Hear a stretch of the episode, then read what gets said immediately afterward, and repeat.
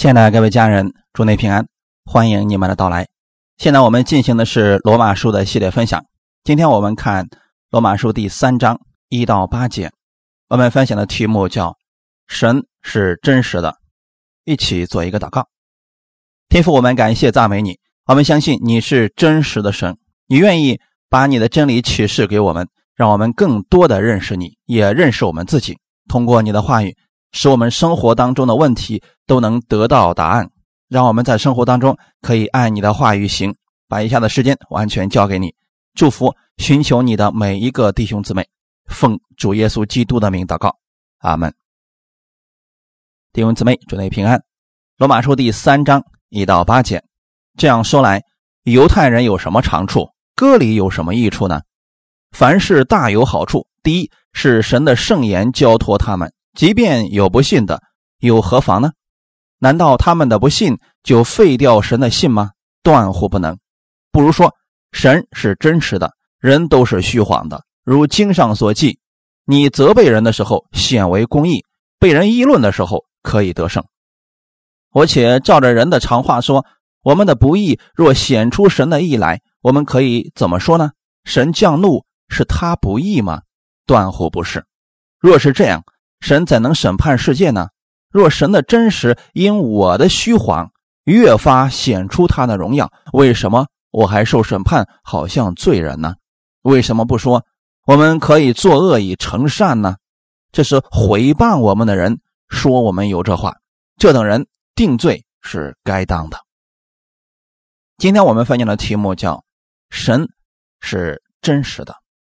今天我们分享的本文很有意思，这一个问一个答，就好像保罗在讲福音的时候，很多犹太律法下的人不理解，不知道神的恩典到底是什么，一直还持守所谓的律法，但是让他们遵守的也真是挺糟糕的。他们问了很多的问题，就好像今天的本文一样，他们提出一个问题，紧接着保罗就做了一个解答。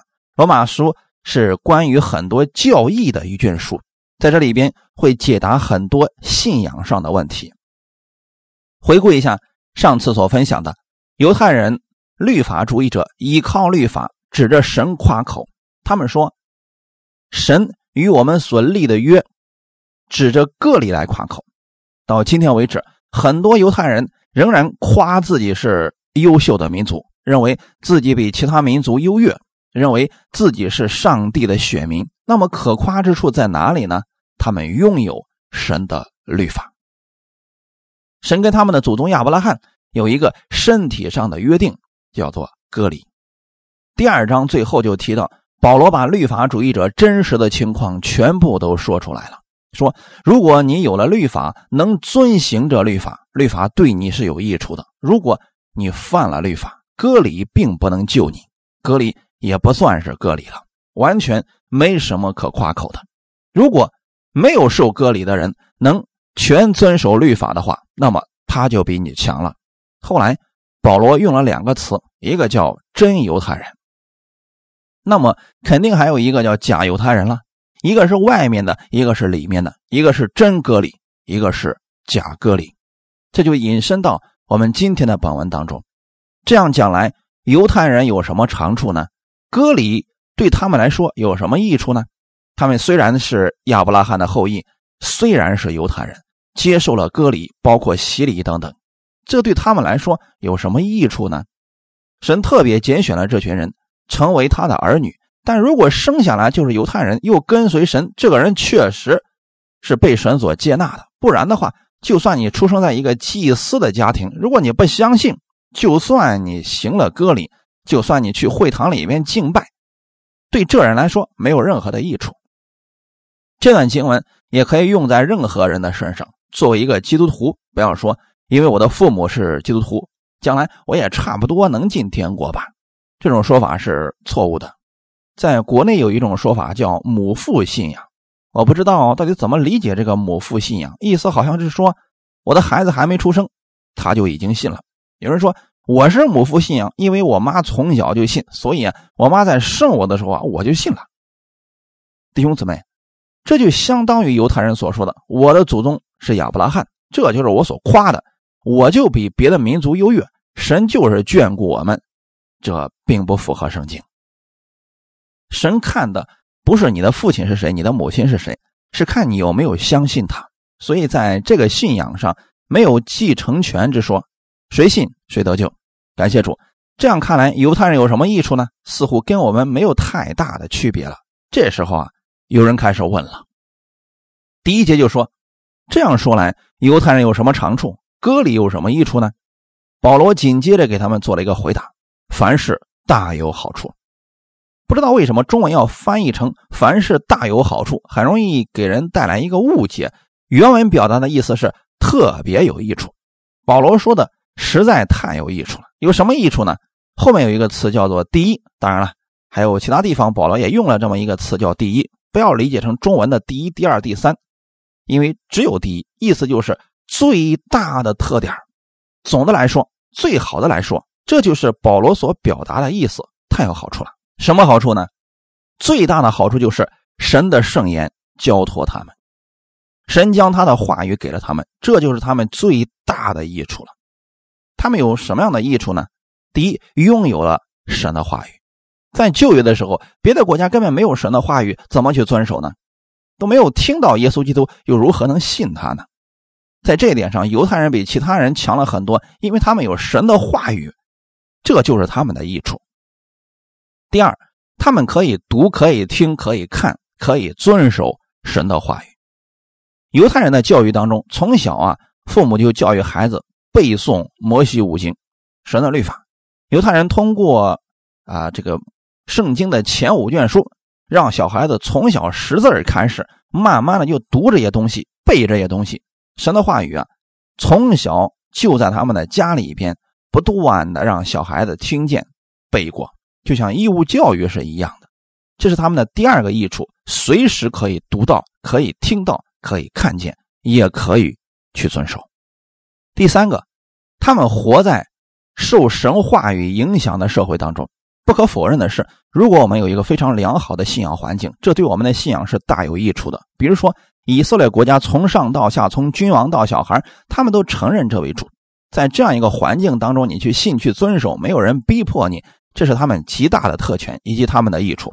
这是其他的外邦人所不具备的，包括现在也是这样的，包括我们也不是说你想怎么样就怎么样。比如说你拿个大喇叭在街上传福音，马上就会有人阻止你，这是一个国家的国情，我们需要来遵守它。但就在犹太那个地方，没有这种事情发生。你还记得施洗约翰吗？他就在旷野里边大声喊叫，天国近了，你们当悔改。人们听了这话，都去施洗约翰那儿承认自己的罪，接受洗礼。这就证明什么事情呢？证明这些人从小心里面就有神话语的种子，这是他们的益处，是他们最大的益处。感谢主。但是就算有这样的益处，如果他们不信神，这也是白搭。这就告诉我们说，犹太人确实有这样的益处。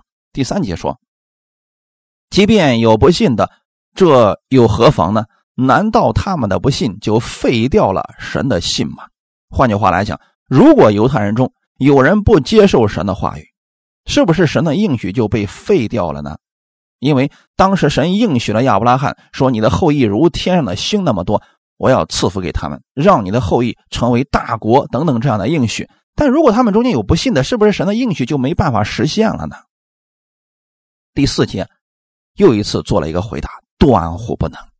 断乎不能的意思是什么呢？我给弟兄姊妹表达一下保罗写这个书信的心思。断乎不能的意思是忘掉这种不应当有的思想吧，翻译成中文可以理解为断乎不是，意思是忘掉这种思想吧，这是不可能的事情。就像我们经常讲福音的，难道我们今天可以随意去犯罪吗？保罗说断乎不能，意思是就忘了这种想法吧，神不可能让你这样来做的。这是保罗的一种表达的方式。今天真正能够使我们有益处的，神的应许不会废除。他们能够得到益处的是他们真正的相信了，如果他们不信，对他们来说没有什么益处。应用到我们今天来讲，在这个世代当中，我们在讲神的恩典，很多人也说他们也在讲神的恩典。那恩典的特点是什么呢？就像旧约神跟犹太人的立约，约定在哪里呢？在身体上，跟男人之间约定在身体上，叫做割礼。这个割礼是神儿女的一个标志。恩典的标志到底是什么呢？恩典不是一种基础性的福音，不是一个片面性的福音，讲的是耶稣基督以及他在十字架上所成就的救恩，这就是福音的全部。弟兄姊妹，恩典不是片面的，不是基础性的，它是全部的，因为我们讲的就是耶稣他本人以及他所做的事情。我们讲恩典对我们来说有什么样的益处呢？如果只是嘴上讲恩典，就像犹太人常说的，我们是亚伯拉罕的后裔，有神的律法，这是我们可夸的。我们在讲恩典，讲的是耶稣基督以及他的不定罪。耶稣在三年多的事工当中，最大的特点是不定罪，无论面对什么样的人，耶稣不给他定罪，这是其中一点。愿意来到耶稣的面前，愿意愿意接受他，耶稣都接纳，不定罪。如果一方面你在讲恩典，一方面又给别人定罪，说你这毒蛇的种类注定是要下地狱的，你这死不悔改的人，我看你就不像信的，怎么样怎么样，类似这样定罪的话，那就跟犹太人没什么区别了。我们可夸的就是神的恩典，如果你接受的是恩典，接受的是耶稣基督在十字架上所成就的功，以及不定罪，不接受别人给你定罪，也不要给别人定罪，不然你跟犹太人所信的是一样的，就是一个框架，这对我们没有什么益处。就算你信的是恩典，对你来说也没有益处，因为有苦毒在你心里边，抱怨还在你的心里边，你还接受别人对你的辱骂，还思想他，甚至还去咒诅别人，这对你来说没有益处。神的恩典已经给了我们，你不信有什么坏处呢？难道因为你不信就废掉了神的恩典吗？第四节说，断乎不能，不如说神是真实的，人是虚谎的。这又是什么意思呢？就算你还需要遵守律法，还需要通过十诫来提升自己的圣洁，来达到我们的公义，来讨神的喜悦，你可以这样做，但请记得一件事情，就算你如此信，就算你如此做，也不能废掉神的恩典，因为这个事情已经成就了，耶稣已经完成了，你不接受不代表神的应许被废掉了，不代表神是说谎的。律法主义者不相信耶稣基督是神的儿子，不愿意接受耶稣所说的那一切，宁可持守律法，宁可持守自己一直以来没办法遵守的东西，也不愿意接受耶稣说到我这儿来接受我的安息，他们不要这个安息。就算人不接受，也不能说神的应许无效了，因为接受的人就临到了神的恩典。神也不能因为那些不信的、拒绝的，是神的话语，是神的应许就失效。我们知道，神应许犹太人有一个特别的权利，就是有神的话语给他们，有神的律法给他们，让他们来遵守。最终，神还是要给他们一个弥赛亚，就是救主，把他们从这里边再救出来。他们明明知道这个应许，却不肯相信，这是很可惜的一件事情。不信的原因是什么呢？人不单不相信，还有严重的自欺。人通常犯的一个错误是，当别人告诉他一件事情，他不相信，他还争辩说，如果我不相信这件事，我就忽略他，我拒绝他，我不去想他，他就不存在，这就不是事实了。在信主的事情上，很多人也是这样理解的，世界上哪有神呢？根本没有神，所以我不相信，不相信这个世界上有神。弟兄姊妹，难道他们说了这样的话语，我们就受打击吗？你不要受打击，你要确信。就算你传了一百个人，这一百个人都告诉你哪有神呢？这神就是我啊，我就是神。如果这些人不接受，你千万不要灰心，因为人无论如何拒绝，神还是神。无论人如何欺骗自己，就算是掩耳盗铃也好，不相信不接受也好，神今天依然还存在，他不会因为你不相信就不是事实了。就像今天我们讲福音一样，就算你不断的去认罪，这没关系啊，因为神不会说你做这样的事情我就视你为仇敌，不会的。同样的，神更希望我们每天享受他的喜乐，这是神愿意让我们做的事情。所以我们更应该清楚的明白，今天我们该相信什么，不该相信什么，这是重要的。还有一些人，他们相信圣经其中的一部分，比如说神的爱，我觉得挺好的，但里面提到了圣洁啦、公义啦，我们还要去做，哎，这就不太愿意听了。比如说神迹，呃，讲讲故事还行，你让他老相信神迹，这就不相信了。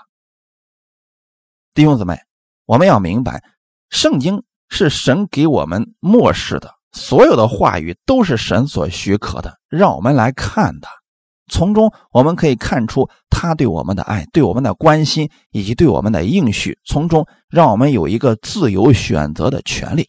神从来不是强迫我们的神，就像神给了犹太人律法一样，其实这个律法不是神强迫要给他们的，是他们自己要出来的。所以你不相信不接受，但仍然不能够改变神的话语，不能够改变神对我们的应许。有些犹太人因为不相信神的应许，那么神对亚伯拉罕的子孙就不守承诺了吗？是不是神让他的话语失效了呢？让神自己变成了一个说谎者呢？不是的。今天我们在新约之下，新约之下跟旧约还是有一定区别的。在旧约的时候，神只规定他们的行为，就是当律法赐下来的时候，律法只关心你的行为。比如你心里边非常恨一个人，恨得都想杀了他，但你没有做出杀他的行为，律法就不能定你的罪。包括到今天为止，所有国家的法律都没有这样的规定，你不能说你害死了某人，你犯罪了，这个国家不能定你的罪，除非你心里这个想法实践出来了。你拿个棒子把人家捶了一顿，好了，人家告你了。在旧约之下，神是透过律法跟犹太百姓立了一个约定，有洗礼，让他们去遵守律法，以表明他们是神的儿女。如果他们遵守了这些礼仪，神就接纳他们，因为当时就是这样的，这是神当时给他们的应许。我们知道吗？如果当时有人触犯了律法的话，他就被定罪。神一直都没有改变，所以神不可能让他的话语归到虚空当中。神是信实的。我们往下看，神是真实的，人都是虚谎的。如经上所记，你责备人的时候显为公义，被人议论的时候可以得胜。神从来不怕别人议论他，当我们去议论神的时候，讨论神的时候，最终神是得胜的。就像今天很多人说，我就不信圣经当中找不出一点错误吗？于是很多人就去找圣经上的错误，去找找找。实际上圣经是没有错误的。当人议论神的时候，神就得胜了。当神责备人的时候，只能显出神的公义。当神去责备一个人的时候，定一个人的罪的时候，当他指出某一个人的错误的时候，在人面前他没有反驳的余地，因为神指出人的事实。但是人跟人不一样，因为人都不完全，所以当一个人指出另一个人的问题的时候，别人不一定接受得了啊。当我们被不信的人指出某些问题的时候，弟兄姊妹，先不要辩解什么，如果确实我们做的不好，虚心接受就可以了。唯有我们的神是真实的，当神说出我们的问题，一定不是冤枉我们，这就是神的公义。耶稣在世的时候，很多人总是想找耶稣的把柄，总想找出他的弱点，找出他话语当中的问题，然后来攻击他，批判他。最后这些律法主义者一直找不到，因为耶稣没有罪，也没有犯过罪。最后终于找着了一个，那是什么呢？他自称是神的儿子，他说将圣殿拆毁了，三天以后要重建起来。他们认为耶稣就是个骗子，怎么可能三天以后建起来呢？人们找不着耶稣身上有什么罪来，包括外邦人比拉多也是一样的。他定耶稣的时候，他说我找不出这个人有什么罪，犹太人也找不出他的罪来。当耶稣责备某个人的时候，这人一定是无话可说的，同时显出了神的公义。约翰福音十九章六到七节，祭司长和差役看见他，就喊着说，定他十字架，定他十字架。比拉多说，你们自己把他定十字架吧，我查不出他有什么罪来。犹太人回答说，我们有律法，按那律法他是该死的，因他以自己为神的儿子。保罗在这儿再一次回答他们说，就算你们不相信神，神的救恩已经给你预备了，就算你不接受他，恩典已经降下来了，人不接受也不可能废掉神的这个恩典。天国和地狱有一个本质的区别，就是天国充满了耶稣基督的恩典，地狱没有耶稣基督的恩典，这就是天堂地狱最大的区别了。如果人在世上的时候你都不愿意亲近耶稣，到了天国啊，你更受不了了，在那里天天跟耶稣在一起待着，你能受得了啊？所以有些人说，我不要去，我受不了，一个星期见一次耶稣我都受不了，你让我去天国天天见他，谁还受得了？将来神在审判人的时候，在最终执行你要去哪里的时候，人毫无反驳的理由，因为人站在神面前的时候无话可讲，这是人自己意愿选择的。我们给别人传福音的时候，一定要知道我们是把耶稣基督的恩典给世人，如果他拒绝了，你千万不要灰心，这是正常的。就算他们拒绝了，神的恩典不打折，任何时候神还是神，神的恩典还是那样多，不会因为人多了恩典就会减少，也不会因为人少恩典就会剩下了很多，神永远是完全的。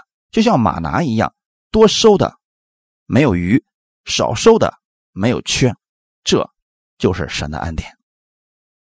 尽管人不信他，但神的恩典每天还在供应当中，就算人不接受神，神的恩典依然还在，你呼吸空气，享受阳光雨露。可是神可是这些人一面享受着神的恩典，一面说不要神，不要接受耶稣，这就显出了人的虚伪，显出了神的真实。我们来看第五节，我且照着人常话说，我们的不义若显出神的义来，我们可以怎么说呢？神降怒是他不义吗？神降怒是因为神不好吗？不是的，这正说明了什么呢？说明了人的不义。神一直赐下恩典，可是人们却拒绝，不断的犯罪。神发怒也是希望我们转过头来接受他的恩典。他发怒的目的并不是要人死，是希望你回过头来接受他的恩典。这一切都是出于神的爱，正好又一次证明了神是公义的，他是不失信的神。在旧约历史上，以色列人一次又一次的违背神，每次他们呼求神的时候，神就立刻拯救他们，特别是士师记显出了百姓们的悖逆。他们国内太平的时候，百姓就弃掉神，开始想干什么干什么，任意而行，结果敌人欺压他们，他们开始呼求神，神兴起一个士师来拯救他们。没过多少天，他们又开始老毛病犯了，又开始犯罪远离神，等仇敌又攻击他们的时候，他们又一次呼求神，反反复复四百年。我们想想看，神好大的耐心呢、啊！神对我们的爱是何等的大呀！因为他不失信，因为他不让他的话语落空，神纪念的是与亚伯拉罕所立的那个约。今天的新约之下，就算人的行为很糟糕，你仍然可以呼求神，因为神不是根据你的行为来赐福给你，神看的是谁呢？与耶稣所立的约，那个约比旧约更美好，这个约用耶稣的生命所立的血约，我们称之为新约，也叫恩典之约。所以今天无论你行为多么糟糕，神还是持守他的约定，他是真实的，不让他的话语落空，不让他的应许归于虚空。因着耶稣以及耶稣在十字架上为我们的罪流血牺牲，天父透过耶稣看我们，神不再向我们发怒了，因为他的怒气已经都发到了耶稣的身上。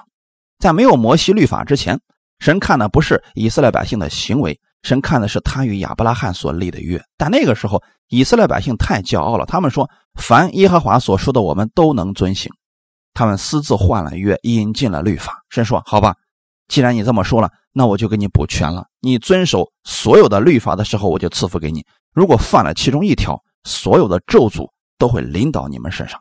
所以以色列百姓在咒诅面前说阿们阿们，但在祝福的时候，圣经并没有记载他们说阿们，多数时间百姓都落在咒诅之下，好可惜啊！但神是真实的神，神的话语不会归到虚空，神从来没有让他的应许落空，也从来不说谎。神应许赐给人救恩和永生，他就不失信。圣经上说了，神爱世人，甚至将他的独生子赐给他们，叫一切信他的不至灭亡，反得永生。这个永约它的有效期是到永永远远的，一旦你接受了耶稣基督，他在十字架上为你的罪付清了代价，你如此相信他从死里复活了，使你称义了，这个约有效期是到永远的，所以神不再改变这个约了。那问题在哪里呢？问题就在于人是否愿意接受神的话语，愿意来到神的面前，人是否愿意按照神的话语去生活，这是重要的。我简单跟弟兄姊妹分享一下，从旧约到新约，每个时代都有神的救恩，虽然方式不同，但核心的约不变。旧约的时候，神在伊甸园跟亚当所立的约是什么呢？吃或者不吃的约，吃你就死了，不吃你就活着，这个约很简单，其他的不管，就算你踹了兔子两下，踢了长颈鹿两脚，这都不算犯罪，只要你不吃分别善恶树上的果子就可以了。到了挪亚时代，神给他立的约定是进方舟或者不进方舟的约定，其他的不管。神说你进了方舟就得救，当然了你不愿意进去，你的生命是要死亡的。在旷野的时候，以色列百姓被火蛇咬了，神的拯救方法是什么呢？你们遗忘那挂在杆子上的铜蛇，你们就活了。如果你选择不看，那人就必死了。到了新约，神给我们的约是什么呢？人相信耶稣就得救了，不信就注定灭亡了。这到底意味着什么呢？耶稣基督早已经来了，如果你还想靠着旧约来成就的话，人注定是要失败的。耶稣基督这个新约已经来到了，你需要来顺从这个约。这个约对你来说真的很简单，就像亚当一样，吃或者不吃。就算你的行为真的很糟糕，你信了主耶稣你就有永生。如果人不信，就算人的行为真的很好，你到处施舍人钱财，帮助老太太过街，帮助穷人，做很多的善事，尽管如此，最终的结局还是灭亡。神不看别的，就看你信或者不信。问题就在于人是否愿意按照神所设立的方法来到他面前。今天你是否相信你真的在恩典之下，借着耶稣我们就拥有了永生？如果你真的相信了，那么按照你所信的你来寻求他，你就是蒙福的。在旧约律法之下的时候，神告诉以色列百姓你要圣洁，因为神是圣洁的。那么人自己一定要努力去达到圣洁，当人不圣洁却又出现在神面前的时候，那就是死亡。这就是为什么大祭司一年一次进入至圣所的时候，他们非常的害怕。因为圣洁的标准不是我自己觉得圣洁了就可以了，而是神看他是否圣洁。所以他们每次进至圣所的时候，心里都没有底，恐惧战惊。今天在新约之下，耶稣就是你的圣洁，你可以坦然无惧的来寻求神，因为耶稣是最完美的祭物，他的圣洁在你身上。你要按照神所立的方法来到他面前，这时候你就明白为什么神愿意听你的祷告，为什么神不再定你的罪，因为耶稣基督已经把你的罪都还清了，一生的罪都还清了。旧约时的大祭司只能为以色列百姓献上牛羊的血，担当他们一年的罪，但耶稣基督的血的有效期是永久的。所以当你相信耶稣的时候，你一生所有的罪耶稣都已经替你在神面前还清了。这就给我们带来了一个保证和确据，神愿意听你的祷告。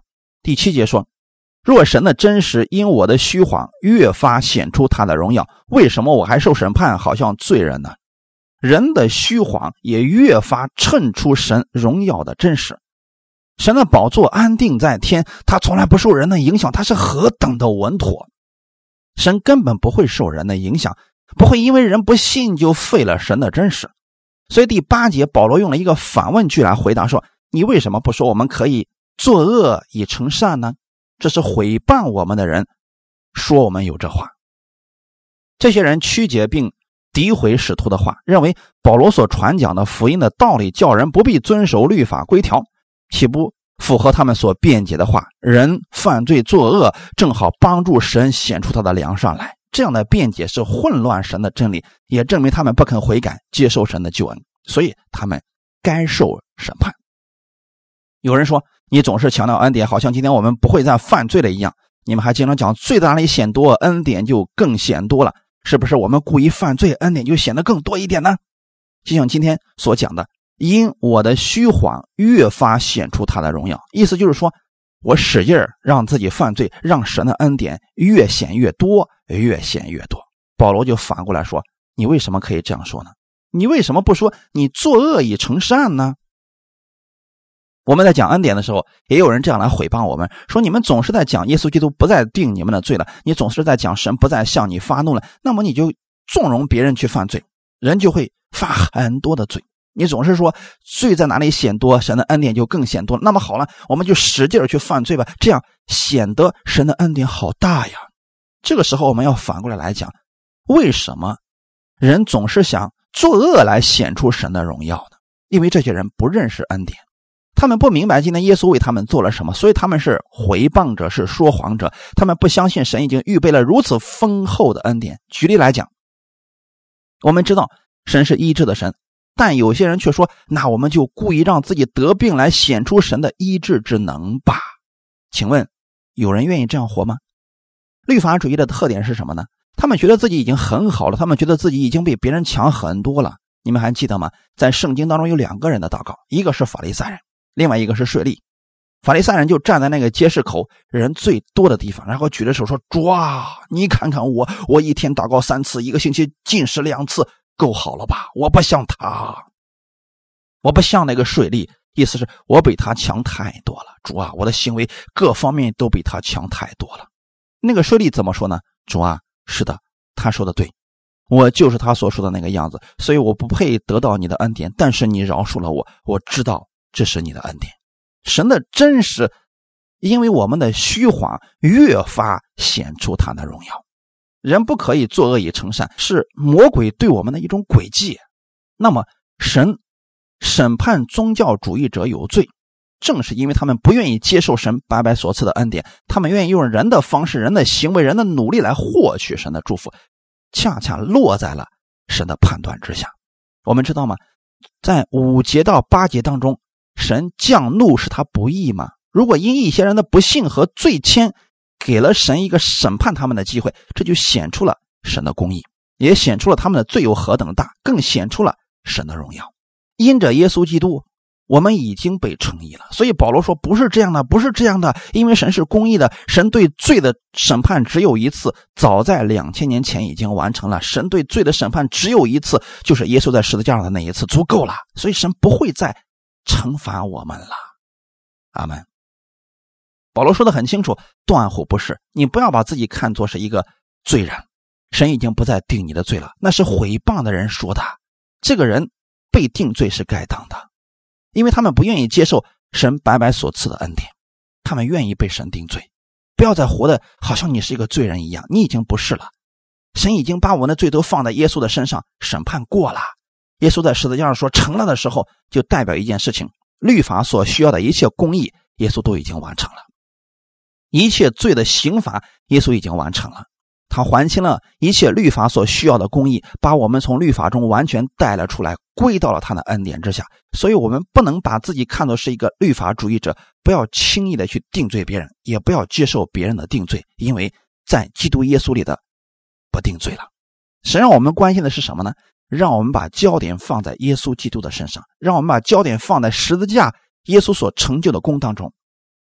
当你把你的目光放在那里的时候，你就不会自我定罪，也不会定罪他人。人越明白基督的爱，就会在生活当中活出基督的爱，这也证明神是真实的。我们一起来祷告。天父，我们特别感谢赞美你，谢谢你今天在这样一个时间当中，再一次用你的话语来提醒我们，我们今天都在耶稣基督的恩典之下，我们不在律法之下，恩典是不配得的，但今天你愿意赐给我们，为此我们感谢你。你已经悦纳了我们，不再纪念我们的罪，不再向我们发怒，恩典已经来到了。我们愿意领受耶稣基督的恩典，每一天活在神所赐给我们的祝福当中。感谢你赐下这样的话语来供应我们，感谢赞美主，荣耀都归给你。奉主耶稣基督的名祷告，阿们。